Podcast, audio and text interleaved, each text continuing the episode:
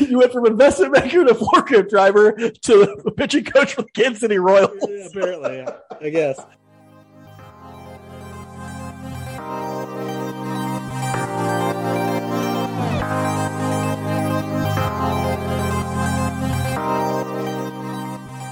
Welcome back to Royals Weekly. I am your host, Marcus Mead, and joining me as always, a man who nearly landed the role of KITT in the original Knight Rider, my brother Mike.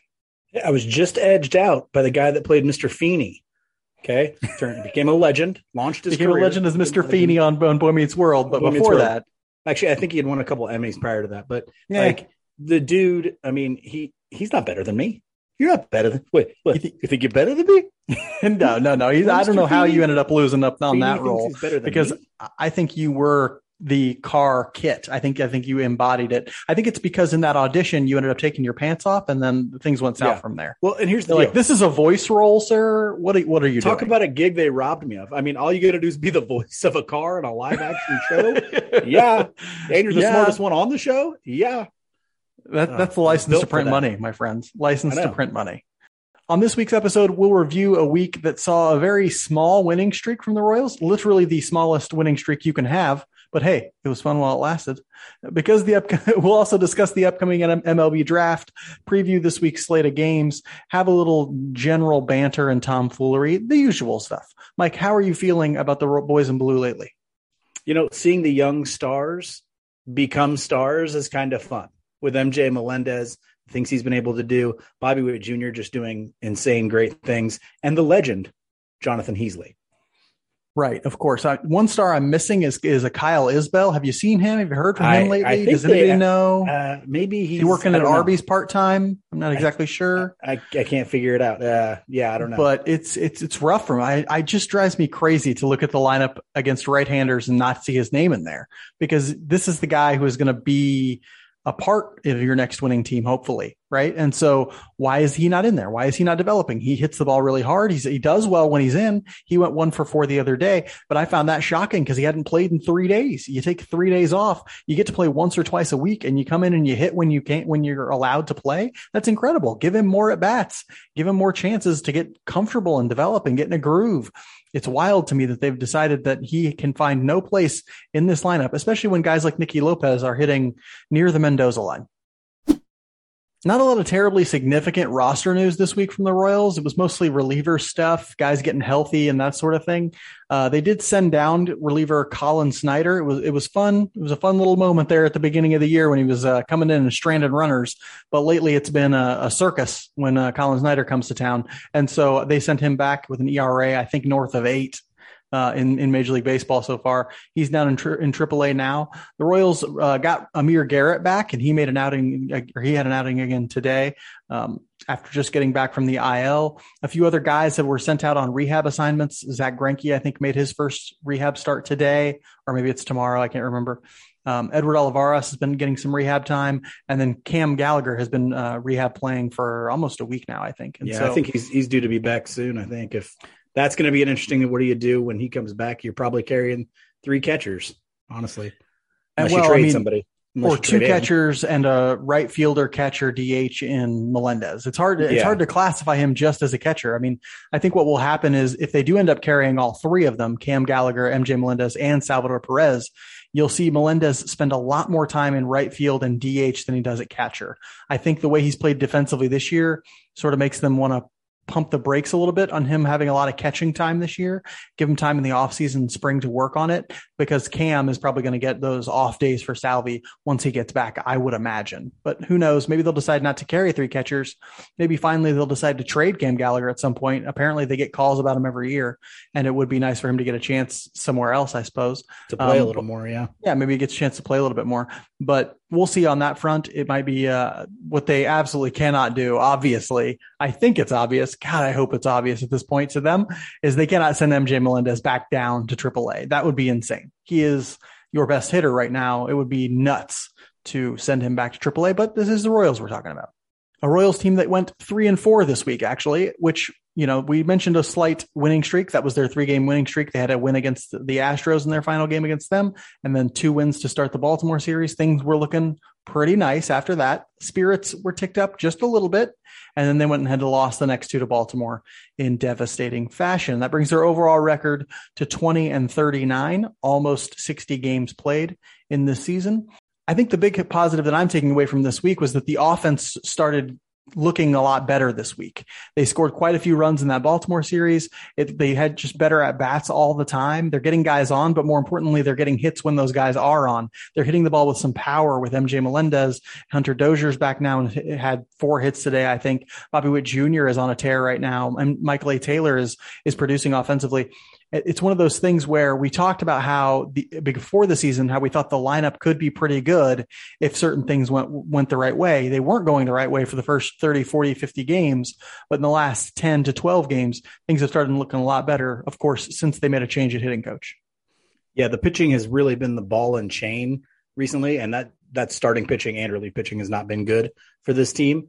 But watching that new offensive approach, watching some of these guys start to mature as they get more at bats under their belt in Major League Baseball really is exciting. It's exciting to watch every time MJ Melendez comes into the box and Bobby Witt Jr. and when Kyle Isbel very infrequently gets to go into the box. Uh, those things are good. And it's awesome to see Michael A. Taylor's new approach and the fact that he's being more patient and hitting the ball a little bit. This is this is a Michael A. Taylor. You thought, well, if he takes a big step forward offensively, he could be a really valuable player. He's it seems like he's done that. And well, so that's wild. You need to know if you're listening how uncommon it is for someone to make that kind of stride in their age 31 season. You just do not see hitters become that much more patient in, the, that late in their career. It just doesn't happen very often. It's extremely rare.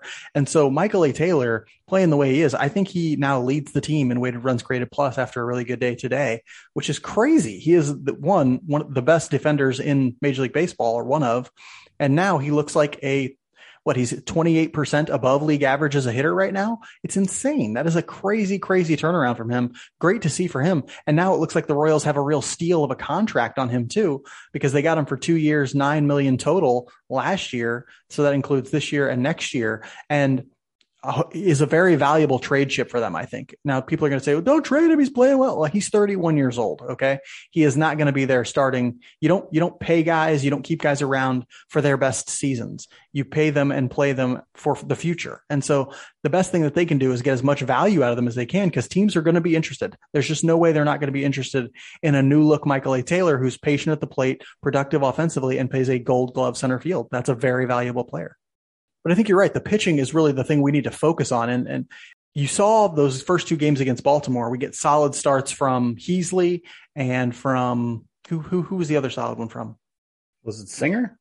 Yes, I want to say it was Singer. We got mm-hmm. solid starts from Heasley and Singer, and we looked really great in those games. Offensively, they turned out. It was a real smooth winning games. Nice, nicely done. And then, you know, Lynch comes out, craps the bed, was good for four innings, in the fifth inning, it was very clear that his command started to wane. He got out of his mechanics a little bit. He kind of got through that fifth, but they left him in a little bit long and he just gets shelled in the sixth. Today, Brad Keller came out and looked like the Brad Keller that started out 2021. He looked real, real bad. Mm. Cal Eldred comes, tries to help out as best he can. Nothing ends up changing, and he just gives up five runs. Very bad. It was Bubic on the start for that first game. Oh, sorry, Bubic. Sorry to give credit where it wasn't due. Uh, yeah, and Bubic wasn't great, but uh, he wasn't great. But you know, he he gutted it out, and the Royals ended up winning. But you know, inconsistent starting pitching, and then the bullpen just hasn't been right for quite a while now. Uh, you see guys having if it's you know, if it's not Barlow or Staumont, you have no idea what you're getting. It's a crapshoot every single day. And I even Staumont. Cole, I will say Coleman's been pretty effective since he came up, and Jose Cuas right now is the guy I have maybe the most faith in at this but point. Here's the he thing: I don't have good. a whole lot of faith even in Coleman yet because he puts guys on base sometimes. That's but true. I realize he's been, he's had a good little run here, but before that, he was getting roughed up because he's walking the world. Yeah. So right now, you can really say Barlow, Staumont are the ones you maybe have a little faith in. Cuas, I think, has been really good, but overall, it's just not a terribly. And Payam, Payamps has been really good too all year. And so, but overall, it hasn't been effective enough as a bullpen because Clarke's been wild, Snider's been wild. He just went down. You know, it hasn't been uh, effective enough, and neither has the starting rotation. Too inconsistent is the pitching staff, and that's the thing that's really been the chain around their neck this week. So it's no surprise that our strong performances really came from hitters this week. Mike, tell us who at the plate really shined for you in this last week. Hey, Bobby, Bobby Witt Jr. That's my new thing. I just came up with that. Okay, copyright it. Little, copyright, copyright it. Those, that's those, those punks over at Royals Farm Report are going to steal that. Print it, stamp it, sell it for a million dollars. Okay. Uh, so Bobby Witt Jr. ten for twenty five this week. One. No, this is great. One double, one triple, one home run. That's great. Uh, two walks. Hit the crap. Even when he was getting out, he was hitting the crap out of the ball. Uh, That's a two technical walks, term. Two, yes, that's how we label it. Two walks and two stolen bases. Had played some great defense. Had an OPS over one. When you thought like, hey, what's Bobby Witt Jr. What what can he do to help a team? It's this stuff, this variety of things where you have him scoring today on a throwing error when he's going to second base, all the way from second base uh, to score. He's that fast. He can do it. He can steal bases for you, but he can also hit the ball out of the ballpark and play you a, an above average, if not elite level of shortstop defense. Just exciting to watch. When we, we thought when the walks started to go up that his offensive production would start to go up as well, and it seems like it has. He's adjusted. He he was hitting that breaking ball really well after he struggled with it early on. Then they started throwing him heat, and now it looks like he started to adjust to that heat a little bit as well. I do have to give an honorable mention though to my boy Jonathan Heasley. The one bright shining spot in the starting rotation this week was Jonathan Heasley with just a banger of a game against Baltimore. Gave up one hit over seven innings. He's awesome. Yeah, that was quite a performance from Heasley. Exactly what we thought he could be if he decided to start living in the zone. He could be a really effective starter. He did that game was was incredible. Yeah, is he going to do that every time? No. is he going to play Baltimore no. every week? No. No. But, but you know, you get you know feast against who you can. You know, like you know, beat up on the teams you should beat up on, and he should be beating up on that lineup because they're not very good. Bobby Witt Jr. is also beating up on, and you know, you, we've I've noticed as sort of he has taken those walks and become more patient, and he's starting to mature. They're more willing to come into the zone on him. They know that they're going to have to, and that's why he's really hitting for a lot of more power and, and, and hitting well is because they can't just throw him sliders down and away outside the zone anymore. He's too wise. He lets those go now. And so it's coming to the zone. And if you, he might swing and miss there some, but he's much more likely to make some solid hard contact. And as you said, he is hitting the crap out of the ball. That's a scouting term that we just came up with. Let's come up with a whole bunch of mm-hmm. bunk scouting terms like, well, he's just, he's really, he smoked that turkey. What, what's That's a smoked right. turkey? What, what's that? uh, you don't know? You ain't going to know. Um, really fired that cracker. Yeah. Boom. Boom. uh, my performer of the week, my strong performer of the week is going to be the, the aforementioned Michael A. Taylor having a hell of a week. Seven for 14. He had one double, one home run, three walks, one strikeout. I don't even know if those numbers include what he did today, and he went off again today. It's just been a really, really solid week for him. A guy whose new approach is doing so much for him, not just in terms of walks, as we mentioned previously and on Twitter and things like that. He has doubled his walk rate from last year, which is mind blowing and he's also big time cut back on his strikeout rate, also huge. And so it has just done so much for what he can do when he gets a hold of the ball in the strike zone. He hits it hard. He hits the other way a lot of the time. And it is really, he has found his offensive game and it's working so well for him. And I think we're going to see with him, like you just said with uh, Bobby Witt Jr., because as they start to think, well, we can't just have this guy swinging at pitches outside the zone. They're going to have to come in the zone. And Michael A. Taylor was always known as a guy who had a little bit of pop for a speed type player. And now he's showing it really. Now he can really show it as guys are going to be forced to throw him more strikes. And what he seems to be doing is the one thing that he has also maybe struggled with in the past is heat. He has some trouble sometimes getting on top of elite fastballs. What he does now is he's forcing them to come in the zone with elite fastballs, with their fastballs. And if they do that, he's trying to take it the other way, which is good. Or if he's anticipating it, if he's ahead in the count and he anticipates it, maybe he gets a hold of one, pulls it out of the ballpark. But either way, it's a hard hit ball. It's put in play. It has a good chance of becoming a hit. And that's his game right now. If he got to hit it the other way, fine. He can do that. He's been doing that. If he has the chance, he'll turn on one and pull it out, but no big deal. Either way, he's getting hits, he's getting on base. And that's hugely, hugely valuable when you are the best defensive center fielder in baseball. That's hugely valuable. There's got to be a team out there that really wants him and is willing to give up something significant because they're going to get a year and a half of those services. And he looks like a much improved offensive player. Somebody I think could stand to use some improvement, a guy I think a better coach might help improve. Mike, tell us about Daniel Lynch in the week he had because it wasn't very good. Yeah, Daniel Lynch uh, got roughed up again this week. 11 inning pitch, 10 earned runs in those 11 innings. But again, and I, I said this, I think last week or two weeks ago, his peripheral numbers don't look terrible. Like he still had 11 strikeouts. He only walked three guys. What does that tell you? It tells you he's making too many mistakes in the zone and they're pummeling those mistakes. And so when you say, well, what, what happens if Cal Eldred gets fired? This is a guy that's a candidate to take giant steps under a competent pitching coach. Yeah, a competent pitching coach who understands the game plan that Lynch should be employing, who knows how to help him make his mechanics more consistent. Because you could see in that last game that he went out, I think it was on Saturday, he was cruising for four innings, and that was great. Sometimes still missing in the zone, but not nearly as often. He gets to the fifth, and you could tell mechanically something changed, and he could not keep the ball out of the center of the plate. He should have been crushed in that fifth inning. He got lucky because Baltimore made a couple base running mistakes and got out on the base paths. Then the sixth comes, and nothing's fixed because Cal Eldred can't make adjustments on the fly, and Daniel Lynch goes out, starts throwing balls down the middle, sliders mostly, hanging, hanging in the middle of the plate, and is getting crushed. Cal Eldred comes out to talk to him in the sixth, goes back in. Lynch, of course, immediately gives up a home run. This is the sort of thing we're talking about.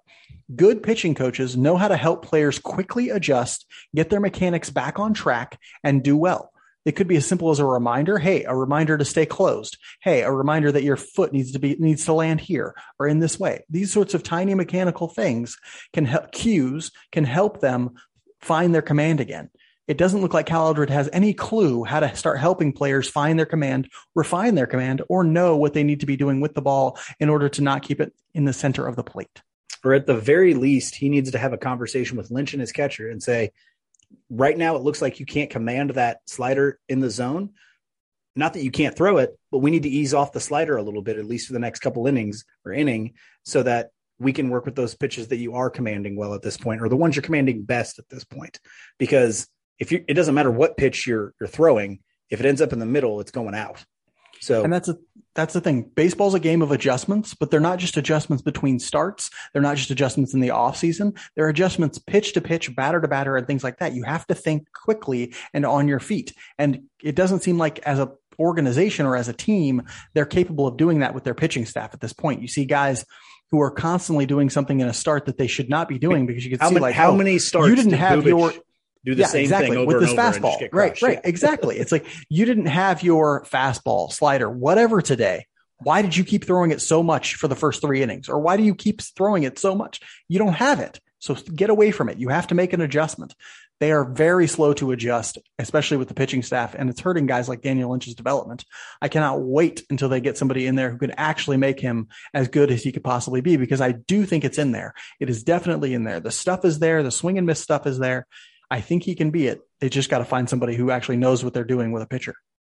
I don't really know how to bring up the next guy because we keep talking about him and I really don't want to like, I don't mean to harp on him. He had his bobblehead day today, but our second week performer of the week is one Nicky Lopez. I've been talking about this a little bit on Twitter. I'm, we're starting to see whether or not he could actually be an everyday player.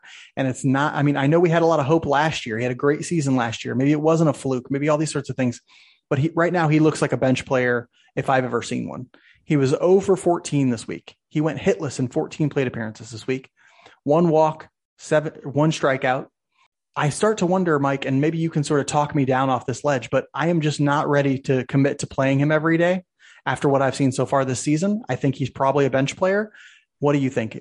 Tell me I'm wrong. I know everybody loves him, and I know this is going to be a controversial opinion among Royals fans, but you cannot tell me that a dude with a what 70 or 60 or whatever it is weighted runs created plus should be playing every day. I think on a good team, a Nicky Lopez is a bench player. I think with the amount of young talent that you have coming up, that you're going to need to creatively, and it's going to have to be creatively, find spots for.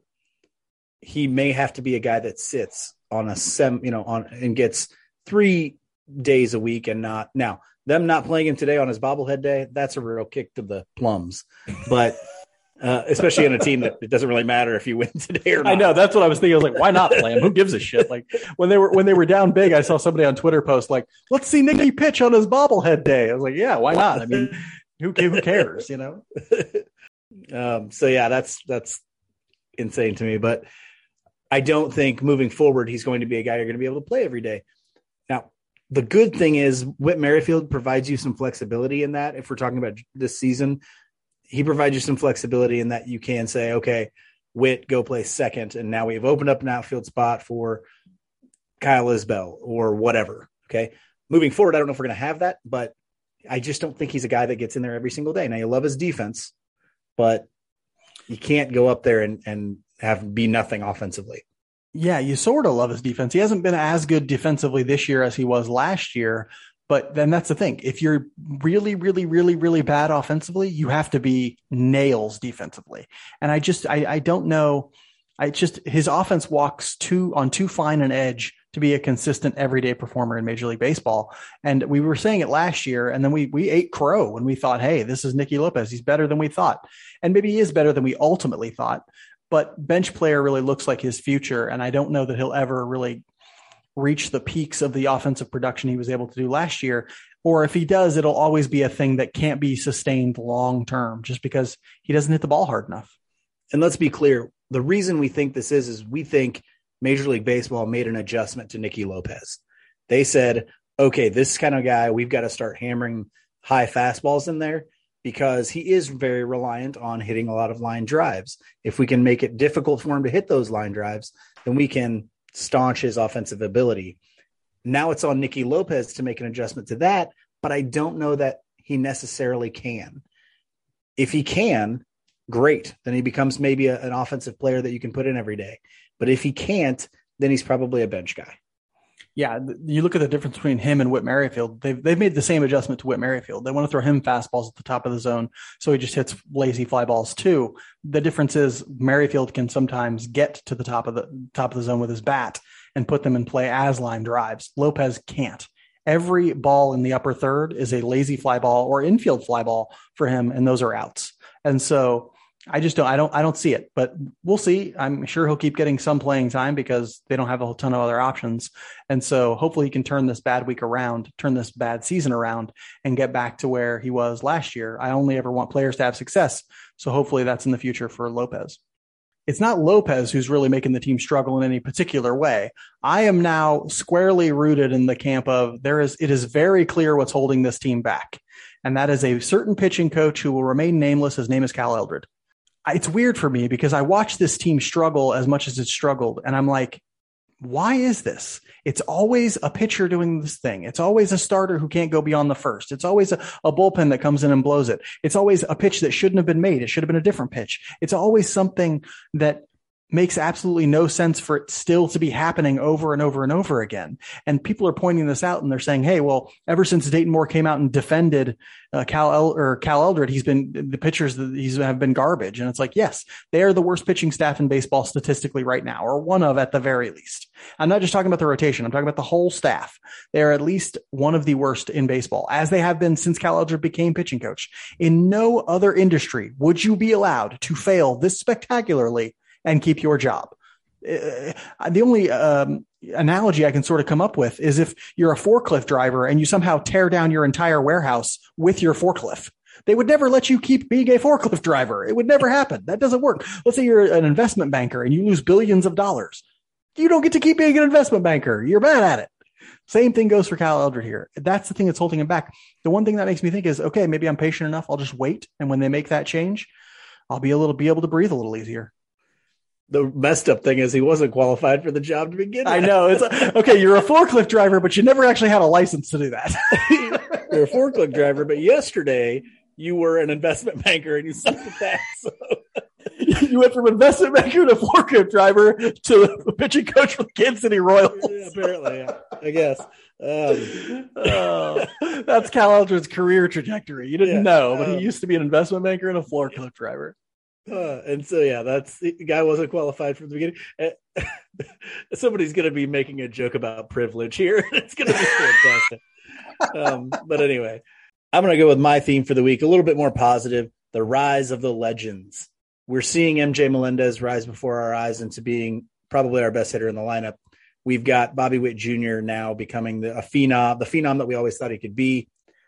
Jonathan Heasley has showed us so much we keep getting numbers on Vinny Pasquantino every week that are unfathomable, bonkers, so, nuts, bonkers numbers from him. And uh, so, yeah, it's really fun to watch those on a daily basis in the big leagues. And Vinny uh, getting those, I get them via Twitter usually, but it's uh, it's fun to watch that sort of stuff. I hope we can make a change on the pitching side so that we can see it more from the pitchers. But it is fun to watch guys like MJ Melendez and Bobby Witt Jr. and Jonathan Heasley have success at the major league level. Hey, if you like what you're hearing, make sure to subscribe, rate, and review us on whatever platform you use. We tell you this every week, so just go out do it. Subscribe, rate, review. It helps people find the show, helps us build a larger community. If you give us a five star rating and good review, we read the review on the show. So you get to be like a star on the show for a second. That's pretty amazing.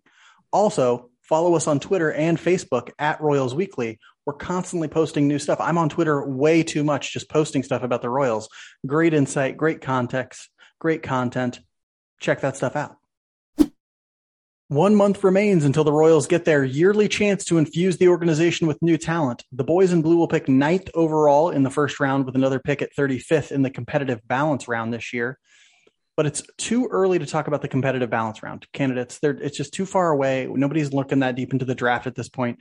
So Mike and I are going to focus on draft candidates for that number nine overall pick today during our spotlight segment. First, let's talk about what the Royals, what we think the Royals could and should do with that ninth overall pick. Mike, last year the Royals shocked everyone by taking a guy named Frank Mozzicato, who nobody had heard of, with an under, as an underslot. that pick. is very true. I heard Ben Badler uh, give that interview on Royals yes. Farm Report the other day, and he's like, like I had only heard of him three weeks before this. exactly. I was, yeah. Everybody was shocked. I'm like, yeah. So, so they took Frankie Mozzicato so that they could do an, what's called an underslot move, which means they took somebody that they could pay less so they could overpay someone else later. And that turned out to be Ben Kudrna and Carter Jensen. Um, is that something that the Royals could be interested in doing again? Should they underslot with this uh, number nine overall pick, or should they just try and take a good player at the top of the draft? Without knowing a whole lot about the depth of the class, because I don't really know, is this a deep class? Is it not a deep class? I have no clue. I'm going to say no, that they shouldn't underslot. Now, the Royals are notorious for doing this. They did it with the Sean Manaea year. Uh, who was the guy that they Hunter? Dozier. Hunter Dozier and Sean Manaea. Um, they've done it just, they do it quite a bit. Um, and it really, I, I guess, in a strategy sense, it kind of makes sense because then you're getting more guys that have higher ceilings, I guess. But I'm going to say no this year. And this, and this is going to kind of play into some of the picks that I make later. I, I asked Royals Farm Report, like, power is a premium in baseball. It costs money to get guys that have power. So when the Royals are drafting, should they be focusing on that tool when they pick? Because they can't pay for it on the open market. And they came back and said, "Yeah, I think the Royals try and do that some. Like they they focus on st- trying to find star players, and I, I, understand that it hasn't always been that way. You think of Christian Colon was a guy that nobody really thought was a star player. They took him fourth overall, but that's kind of where I think they need to go. I think they need to be looking for something in that first pick that is a star caliber player, has a chance to be a star caliber player, and has a chance to be somebody that can create power with their bat because the Royals aren't going to ever be able to go buy that. Yeah, I, I totally agree. And that's what's interesting is that underslotting, I think people I think people get upset with underslotting, and I, I don't necessarily know why because it's not necessarily the wrong move, especially if the draft sets up right. So let's say, for example, let's say you pick ninth, like the Royals do this year, and you're like, well, there are seven top tier players in this draft or six top tier players in this draft. And then there's just a bunch of guys who we kind of all lump together. Well, why would you take a guy at nine who is kind of basically the same value as a guy who's rated 20th when you could just take the guy who's 20th, save a bunch of money, and then pay another guy who you had rated roughly in that 9 to 20 range as well. Like it makes sense if the draft shakes out a particular way and you have guys ranked a particular way. That said, I don't think that this draft sets up well for that. This draft is actually fairly deep at the top, if that makes sense. Right now, you see uh, Baltimore picks number one in the 2022 draft. Right now, reports are that they're negotiating with five different guys. They don't know who the, there's no one, two, three best players in this draft like there have been in some years, like in the Adley Rutschman, Bobby Witt Jr. year and stuff like that. This draft class is actually fairly deep at the top with college hitters, especially, and a couple of college or high school prep bats that are really highly thought of as well. And so it's going to be pretty deep. At nine, they're going to have a few good players to choose from, not just one. They're going to have maybe three or four sort of top tier guys to choose from because there's not a lot of difference between the top top guys and the guys who are going to be going in the Royals range. And so I think there's just enough depth at the top that it doesn't make sense to sort of underslot this year. And one thing I will say for those of you that don't know a whole lot about the MLB draft, underslotting generally what you're doing, it's not always this way, but a lot of times when you're underslotting, you're getting guys in that second or that compensatory round or that second round or whatever that are have other options that may end up going to uh, college to play because they're high they're they're highly thought of high school guys or that have other options. Maybe they I don't know whatever other options that draft eligible so, sophomore they can draft eligible college sophomore yeah there you go yeah. stuff like that. So, so, you're you're enticing them with that higher pay to not go to the whatever their other option is. Sometimes it's even other sports and things like that. So yeah, that just to, to understand why why you would underslot. You're able to get some talent that may have other options that you wouldn't be able to get without paying them more. Yes, because all these guys, especially the high school guys and things like that, they all have a number, right? They'll say, "Oh, that's his number." You'll hear them say that sometimes. That just means they have the assigning number, an amount of money that they're willing to forego that future opportunity for. So, a high school guy for last year, we'll use Mozzicato and Kudrna as as the textbook example. Mozzicato gets drafted, he gets underslotted significantly, so they gave him a lot less money so that they could give Ben Kudrna the amount of money he wanted to not go to LSU. And so that's what they did. They did the same thing to Carter Jensen. They gave him the amount of money he wanted to not go to LSU as well. And so that that's sort of what you have to do if you want to underslot. But given the strengths and weaknesses of this draft, the strengths and weaknesses of the Royal system and things like that, it doesn't necessarily make a ton of sense to underslot, I don't think. I think there's enough depth to sort of take a really good player there at number nine. Mike, what type of player, if we're thinking about the types of players that exist in this draft, do you think the Royals should try and target with number nine? Are we talking college pitchers, college outfielders, prep infielders, that sort of thing? What type of player would you like to see them go after? I would like to see them, and I, I don't. Position doesn't really necessarily come into play for me in the Major League Baseball draft because there's so much of that changes within a system between when a time a guy gets drafted to when he has the ability to get to Major League Baseball. But here's what I will say: I like for I would like for them to start focusing on young young arms with advanced command and feel for pitching. That would be like high, prep arms that maybe don't have the best stuff right now. They should have at least something that is their best thing. Let's be honest there. But that you go in and say, okay, he already has a really good feel for pitching, and it looks like the command is going to be next level because you bring them in, you develop them physically, and then the stuff maybe ticks up. That's kind of where I would like to see them to go. They haven't really done that. They've kind that's of been really more the, of a that's really the stuff. Cleveland model, actually. Cleveland yeah. does this to produce tons of starting pitchers in their organization. And I like that approach. The Royals have really kind of done the opposite of that. They've gone for younger guys that have advanced level stuff and then they try to teach them command, and that hasn't obviously gone super great. But I like that, and then I like kind of the reverse of that at, for the hitters. I want advanced uh, approaches for college level bats. So I'd like them to start looking at college level bats that have advanced approaches, and then you can start to develop maybe maybe they maybe you get them in a weight room or doing something consistently and their power goes up a little bit or you get them to unlock some uh, hit tool or whatever it is that you get them to develop a little bit as a hitter. But advanced approaches are tough to develop in younger hitters. So overall, that's kind of what I would like to see: young arms with advanced command, and older bats with advanced approaches. That's where I'd like to see them go, not only in this draft, but for the next few years. Yeah, I'm just interested in hitters. That's I, can, they can be young hitters, they can be old hitters. I just really want them focused on hitters, and I want them focused on hitters because that is the thing that their system develops well. They have a track record of developing hitters in the minor league system at this point that is really good or pretty good at the very least. And so that's where they're going to be able to accrue capital. They can they can sort of say, I need draft hitters, develop them, and then if we need to trade them for something, we trade them for something. Now the Royals are not transactional enough to actually do that, so that's why they're trying to play a catcher in right field. They're going to start playing a first baseman in left field, and this it's because they're not transactional. They don't ever want to trade these guys, and as a result, they're going to be a, a weirdly shaped defensive team here before too long. But if they could do that, if they create this stable of really good, productive minor league hitters, they can trade them away for the pitching that they might need or for players at other positions that they might need and find useful. Luckily, there's a lot of really good college bats in this draft. That's where this draft is is strong, and so maybe they'll have a chance to get some of those of those players. What I'm going to do now is sort of just read out the top 20 players in this draft as ranked by MLB Pipeline because I want you to have a sense of who we might be choosing from. And then we're going to give you some players that we'd like to see the Royals look at and maybe take in this 2022 draft. This is MLB Pipeline's ranking. It differs a lot from other places' rankings, but we're using it because it's easy to find and that sort of thing. And they do a lot of talking to teams and scouts that are in the industry. Uh, it's as good as any, I suppose. If you like Fangraphs is better or Prospects Lives better, that's fine. They're great too. Um, but number one overall will be Drew, or uh, in this ranking is Drew Jones, an outfielder, a high school outfielder. Elijah Green is number two, another high school outfielder. Jackson Holliday is number three, a high school shortstop right now, anyway, big kid who's probably not going to stay at short. Uh, Termarr Johnson is a second baseman, another prep kid. Brooks Lee is the fifth ranked prospect on this, a shortstop, a college shortstop. Kevin Parada is a, a uh, college catcher, uh, number six. Jacob Berry is in at number seven. He's a college third baseman, maybe outfielder, first baseman, DH kind of a guy.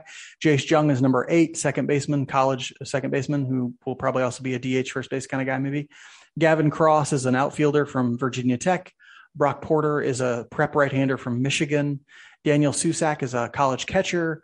Cam Collier is a JUCO third baseman who left high school early, so he's only 17. Uh, 13th is Justin Crawford, an outfielder, prep outfielder. Uh, 14th is Dylan Lesko, a prep um, pitcher who just had Tommy John. Uh, Brandon Barriera is a prep uh, left-handed pitcher. He's number 15. Number 16 is Robbie Snelling, a left-handed prep pitcher. 17, another left-handed prep pitcher named Jackson Ferris. 18 is a guy named Cole Young, a prep shortstop. Uh, 19 is a guy named Chase DeLauter, an outfielder from I think James Madison, James Madison University. Yeah. And then 20th is Gabriel Hughes, a right-handed pitcher, college guy. And so that's the top 20 as listed by MLB Pipeline. Um, we're going to tell you who we think we'd like the Royals to look at, maybe get. Uh, Mike, get us started. Who are they taking? It's it's it's it's draft night. Let me set the scene. It's draft night. It's draft night. The Royals are on the clock. You have now been made president because Dayton Moore has been fired. Who's still available and who do you want him to take? First, we rip off the draft noise from the NFL. Ding, ding, ding, ding, ding, ding. with the ninth pick in the Major League Baseball draft for 2022, I would like the Royals, my my now charge, my Kansas City Royals, to select Jace Young out of Texas Tech, second baseman. Is it Young or Young? Hitter. It's Young. I'm pretty it sure is? it's Young. I'm pretty I sure thought it was. J- I thought it was Jung, but I, I don't know. I don't it's know. Spelled, it's spelled it's, Jung. It's spelled like Jung, but I'm pretty sure it's pronounced Young. Um, but his older brother was taken eighth like two or three years ago. Um, same a lot of a lot of similarities, different types of players, but a lot of similarities. So he's out of Texas Tech, and if you haven't heard about Jace Young, he was the 2021 Big 12 Player of the Year. He kind of I don't want to say he came out like gangbusters that year because people knew he he had played in 19 games the year before that, but he came on and people were like, "Oh my gosh, this guy is one of the greatest hitters we've ever seen in college baseball. And he was that year. I mean, he was unreal. And that's what Jace Young is. He is an offensive phenom. He's got the hit tool. He's got an advanced approach. He's got power from the left side. Um, here's some just wacky numbers, right? First off, he is every single year he's played college baseball, he has walked more than he has struck out. Okay. Every single year he's played college baseball, he's had an OPS over one in the Big 12, which isn't the top college league, but it's a pretty good conference for college baseball. The problem with Jace Young is he has no defensive value. He plays second base. They moved him to second base at Texas Tech from third base where they had started him. But and he might be able to stick at second base. Some people feel like he can stick at second base. Some people feel like he might be able to play left field, but there may be a chance he's a future first base DH kind of guy. But man, he hits the crap out of the ball. Power. The guy can put bat to ball, advanced approach. He is everything you want in a hitter. Really quick bat. Um, even this year, mind you, he was the 2021 D- Big 12 Player of the Year. So you're coming into 2022. You're not going to get a lot of pitches. People are not going to pitch to Jace Young if you know when they can pitch to other guys in that lineup. And he still had an OPS over one. He still hit 14 home runs. He still had like in the high teens of doubles. The guy was unreal and is a phenomenal hitter. And and you know, looking into last year, a lot of people thought he'd be a top three guy, but I think there's a chance he falls to nine because he is kind of that one trick pony and doesn't fit on a lot of teams. He is still relatively young for a college guy. He will only turn 22 at the end of this season. And so I think he's a guy you get into high A early, but moves very quickly to double A and becomes a hitting prospect in your org. Yeah, quite a few guys in that in the Jace Young like, um, group, I would say, guys who are great college bats right now, but don't have defensive positions or look like they don't have a lot of defensive value. That's Jacob a preview Berry. for my next guy too. Damn it, don't say it. oh, yeah. There's a couple other guys who fit this mold too, or maybe they have some defensive value, but they're not premier defensive positions or something like that. That's going to happen, I think. Um, the guy I'm talking about is right now a shortstop. He's a college bat as well. His name is Brooks Lee, shortstop out of Cal Poly, a switch hitter. He is actually not going to stay at shortstop, I don't think. I think there are some teams who maybe would try and put him there, but I for the Royals they definitely won't because they emphasize defense too much, uh, and so they'll never keep Brooks Lee at shortstop. But he could, I think, move and be an effective third baseman. I watched some film on this guy, and the thing that I that I notice as I'm watching is his arms are insanely long. I mean, really, really long for how tall he is. I think he could really make that transition to third pretty easily. A coach's son, his dad actually coaches at Cal Poly. Uh, like I said, oh, yeah, switch hitter drafted somewhat mm-hmm. high already out of high school. Yeah, very and, uh, advanced bat. He actually struck out. Yeah. yeah. because his dad coaches. Yeah, um, he a very advanced bat. He struck out half as often as he walked. Oh half as often as he walked in in uh, this in 2022. And so you're talking about a guy with a slash line of 357 four, with a 462 on base and a 664 slugging. That's good for a 1125 OPS. He had 15 home runs and 25 doubles. Like I said, hits from both sides of the plate. Impressive power, impressive everything. The only thing that will be a knock on him is that one, he probably can't stick it short. And two, he played in a weaker conference. He's at Cal Poly. This isn't the SEC. And so people might question the level of competition, but he did crush it in in the Cape Cod League in 2021, and so we'll see uh, what he does in the Cape this year and that sort of thing. If he plays there, I'm not sure. I'm not sure exactly when people play there, um, but a guy who a lot of people think may go ahead of the Royals, and he might. He might actually go fifth or sixth. But if he's around at nine, which he could also be because this is the baseball draft, teams evaluate players differently. You do not know. He could still be there at nine. And if he is, the Royals should really scoop him up, I think, because they don't have anybody set necessarily at third base moving forward. And I know the guys at Royals Farm Report are really big on Brooks Lee as well. Um, they think I think he's a top three guy, if I'm not mistaken. So yeah, that's a Maybe, good one. But guys are getting teams are seemingly getting really uh, entranced by these big toolsy high school hitters that are up mm-hmm. at the mm-hmm. top, and so we'll see if if that ends up shaking and moving um, Lee down the down the draft at some point. All right, but let's assume that things don't work out exactly as you want them to, Mike, because how often do they? they let's assume do. let's assume Jung is gone by the time you know the spot comes up. Who would you like in his place? Who's your second choice for the Royals at number nine overall? My second choice is a guy that's a lot like my first choice. Jacob Berry is a third baseman, probably not outfielder, maybe, may, maybe from LSU. He's a switch hitter bit of an unorthodox swing. It's a little weird, but he's got a great approach and he's got great power from both sides of the plate. Another guy who walked more than he struck out this year, and another guy with an OPS over one in the toughest conference in college baseball, the SEC. He might be able to stick in right or left, but there's also a chance that he ends up being a first baseman or DH guy. And there's a lot of people going, but wait, Vinny Pasquantino is already our first base DH guy, and we've got Nick Pratto and all that stuff. You can't think about that in the Major League Baseball draft. You have to accumulate the guys because other guys will be traded. This guy may be traded. You, you just never know. Like defensive positions can change. So you have to get the hitters where you can, figure something out defensively if you need to, or trade them. Yes, I have actually advocated for teams to focus on position more a little bit in the draft, but not in terms of like who's going to play at your major league level. I mean, in terms of what your organization is, is weak in, yeah. you know, like, mm-hmm. so I would be fine if the Royals drafted some center field prospects because they don't have any. And so, you know, like it's, it's what you don't have organizationally that I think they should consider a little bit more. But in this case, you're right. You got to get the hitter if the hitter is good. And so they'll find a place to play him.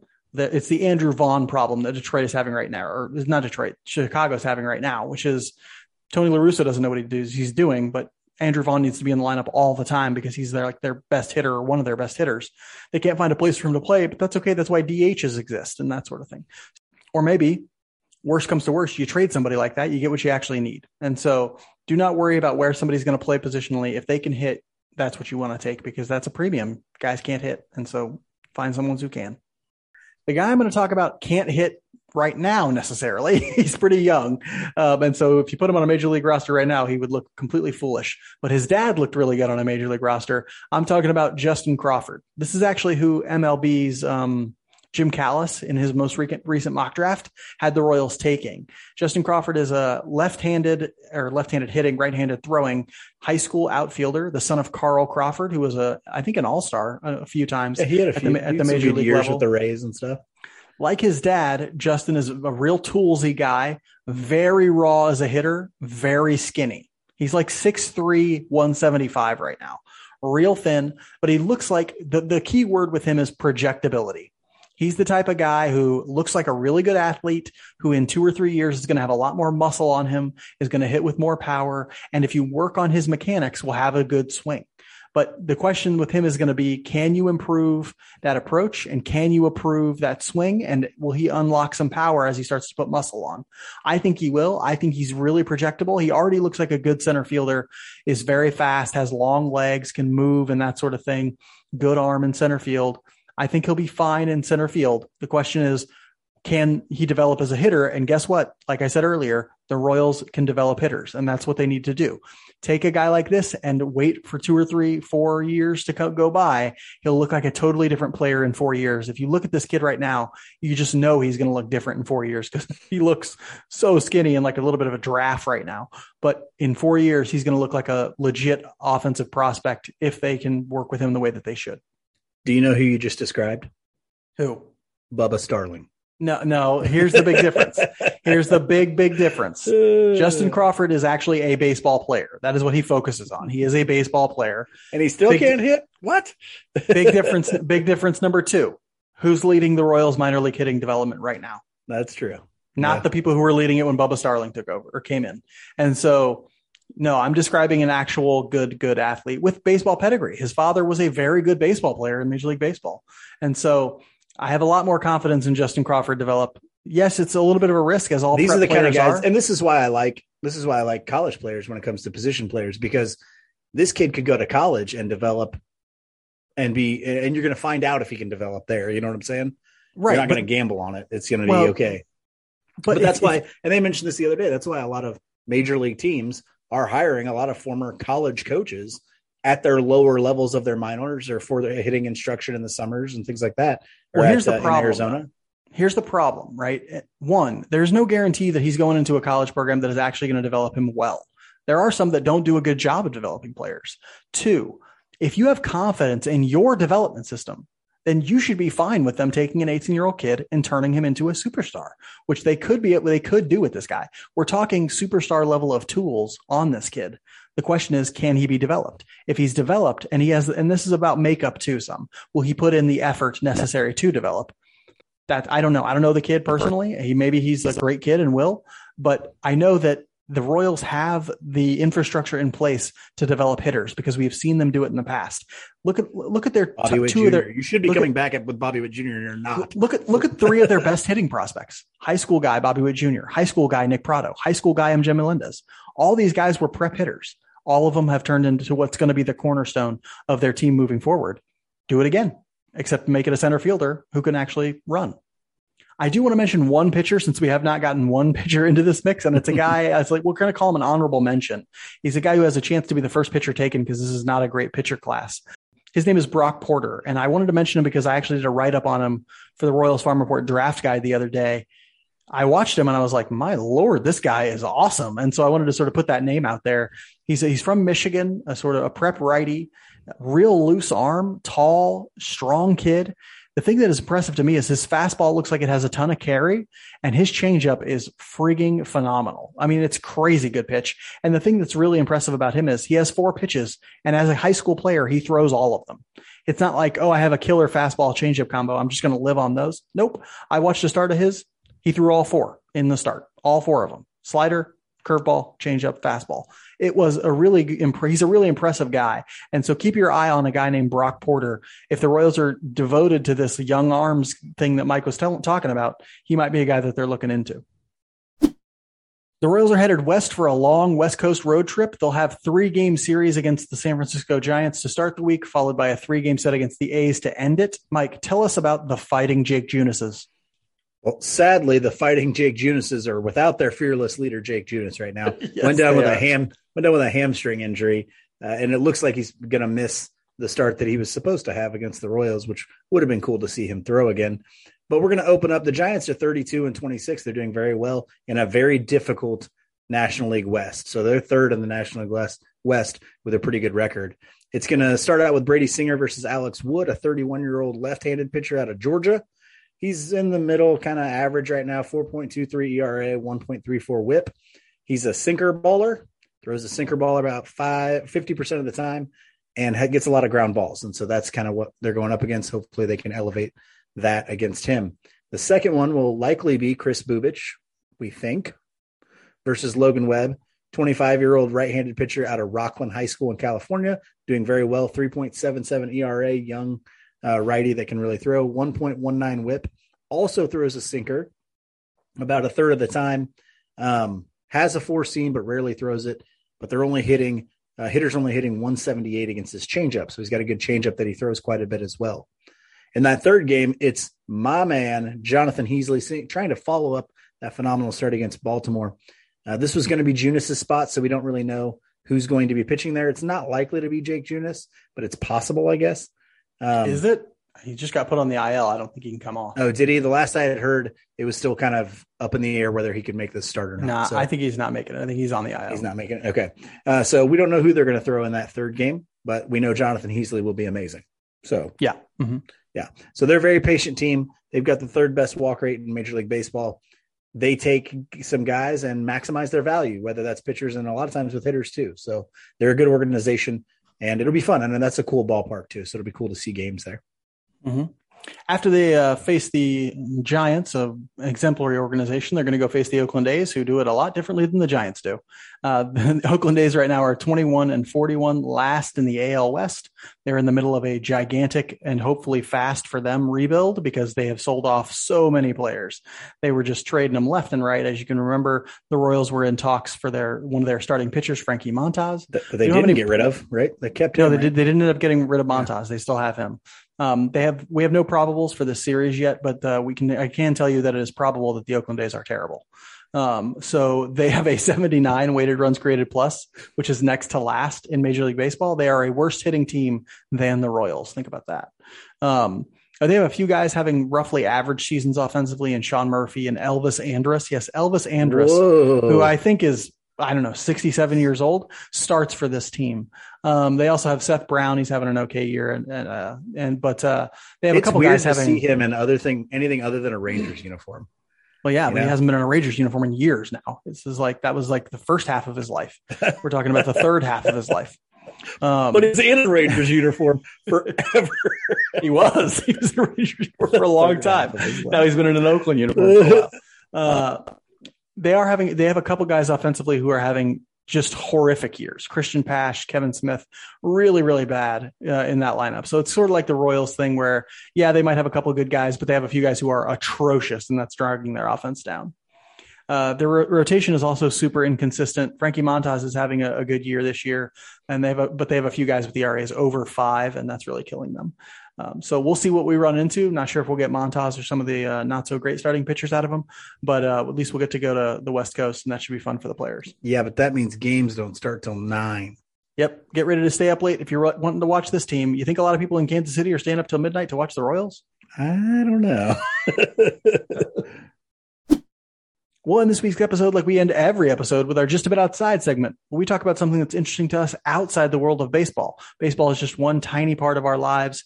It is a, we are an infinite universe and there's so many things to talk about. So, Mike, tell us what you're interested in outside the world of baseball this week. well, now now I feel like the thing I'm talking about is nothing. But okay. It's a real letdown. Yeah, no kidding. Uh, I want to talk about Fubo TV. This week, my uh, in laws, my wonderful in laws, they hooked us up with Fubo TV, which I had never heard of, honestly. Didn't even know it existed. But basically, it's like old school TV, but through a streaming service. So there's like live channels always going on, and you can like watch them the local channels, you know, network channels, that sort of stuff. And it's kind of cool. You can record stuff on there too. Um, so I'm trying to figure out my way through that. But every once in a while, like in the morning, especially, I'm a teacher, so uh, all day what I'm doing is basically just watching my my son. So now I'm like, well, what do I want to do? Okay, well, I'll just go flip through some channels like we used to do back in the day, which mm-hmm. I haven't done in a long time. So uh, that's what I've been doing. So it's just weird to kind of flip through channels again because that's never that hasn't been done for me in a very long time. I had to. I know about this thing because I used to have to sometimes like there are a couple times when I've like gotten their trial version of their service because sport live sporting events are on there, and that's the only and place there, you yeah, watch there's them. a lot of live sports That's- on there. I think that's how cool. most people are familiar with what Fubo Fubo TV is. They just use it for that free trial to get one sporting event that they really want to watch that's only offered on there. Um, and so, yeah, that's the only reason I've ever even heard of it. But good for you, flipping through channels like it's 1972. That's that great. like fun. Uh, no, thank you. Um, I'm talking I about also started calling the remote the changer. So Oh, we are no longer related. We are no longer related. Uh, I'm going to talk about something that is more, uh, I don't know, mm, profound sounding. I'm talking about the aesthetic beauty of nature. And why am I talking about that? Because I went to a botanical garden yesterday here in New Orleans and checked that out. And every time I go to one, I love going to them. For first off, you should know about me. I love going to gardens. I love it. I don't know why. I just like walking around and seeing all the flowers and trees. I get a profound sense of peace being inside places that look beautiful. I found out natural places that look beautiful. And so yesterday went to this botanical garden. At one point I was sitting on like this swing thing and there was a guy playing jazz in the park, like 300 feet from me. And so I got this faint jazz sound and there were all these beautiful flowers and trees and it was nice outside and I was in the shade swinging on a swing. And I thought I might have been in heaven, like in the most perfect place on earth. And so it- it's just one of those things that I constantly feel when I'm in naturally beautiful places. And that makes me more interested in making the surroundings around me more beautiful all the time. And so like I think about, oh, I want like if I get a yard to have a, you know, flowers in it and these beautiful things, and I want to hang out back there and just have very peaceful times back there. And so this is something I didn't start paying attention to until I got older, you know, until I was like, oh, uh, when I was a kid, you know, I was like, who cares what anything looks like? I don't give a shit, you know? Um, and now I'm like, oh, well, I want my surroundings to be a little bit more aesthetically pleasing so that I can feel more at peace. So if you're like, oh, your life is very not peaceful and, and you feel like angsty or something, try surrounding yourself with things that you find naturally beautiful. It might help you get some peace going. have you ever been to Powell Gardens out there? Oh yeah, I've been out there a few times. Love it. Okay, yeah. It's fantastic. We just went we just went for Mother's Day. It's the first time I'd ever been there. It was great. It was great. I'll tell you what would be really great is if the Royals can start winning some baseball games. They got a chance this weekend or this week if they can beat up on the A's and maybe get lucky against the Giants. I don't know. We'll see. Um, but until they end up coming up with a winning week, which they haven't had, have they had a winning week all season? Maybe really early on. I think Maybe really early on. We've maybe talked about one winning week. Until they have a winning week, I want you to be good to each other. And go Royals.